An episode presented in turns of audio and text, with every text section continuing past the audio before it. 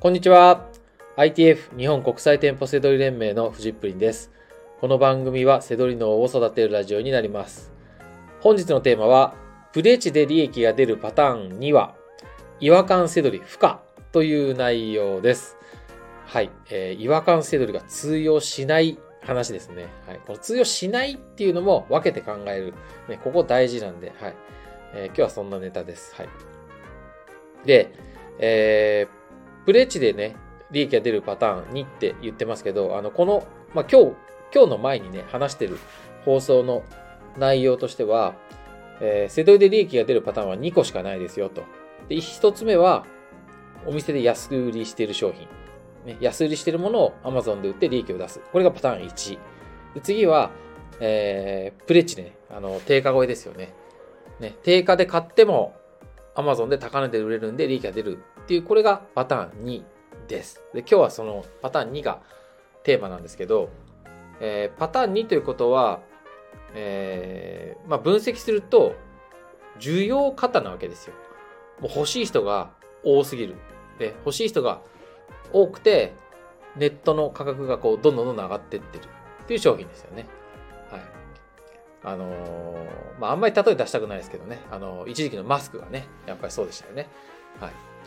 で、これは、えー店舗では見つけづらいんですよ。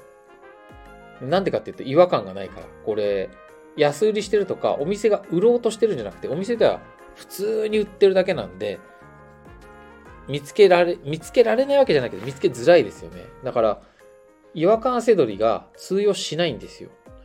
はい。だから違和感、でもこれ、強引に違和感を探すとしたら、え、これ自分がね、違和感せどりをね、こう編み出したっていうか、その頃に見つけた違和感とすると、やっぱり、お一人様一個とか書いてあるのも、あの、このプレッチの違和感ですね。あの、えーもっと強いのがね、人、お一家族様一個みたいなね。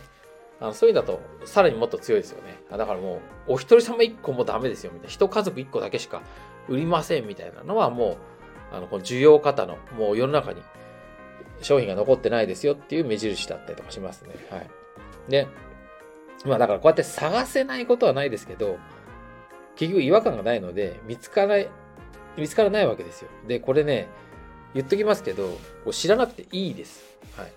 あの、こういうのが、こういうの詳しいのがセドリみたいな、なんか風潮あるというか、あの、セドリってそういうもんでしょうみたいに思ってる人が大半だと思うんですけど、これ違うんで、うん。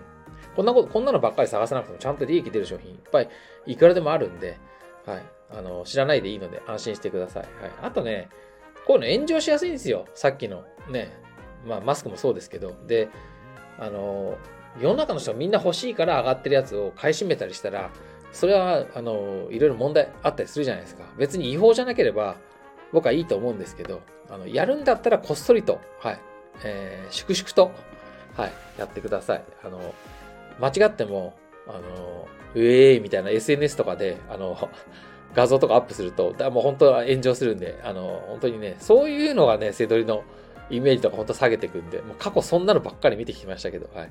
えーまあ、SNS 自慢するとかはもう論外です。はい。えーあと、知らん、こういうの知ってなきゃいけないみたいなのも嘘です。はい。もう知ってたらラッキーぐらいで全然十分ですね。はい。えーということで、あの、次はですね、えーこのシリーズ最も美味しいパターン、パターン1とパターン2の複合パターンについて話したいと思います。はい。ということで、本日の放送は以上になります。最後までご視聴いただきましてありがとうございました。バイバーイ。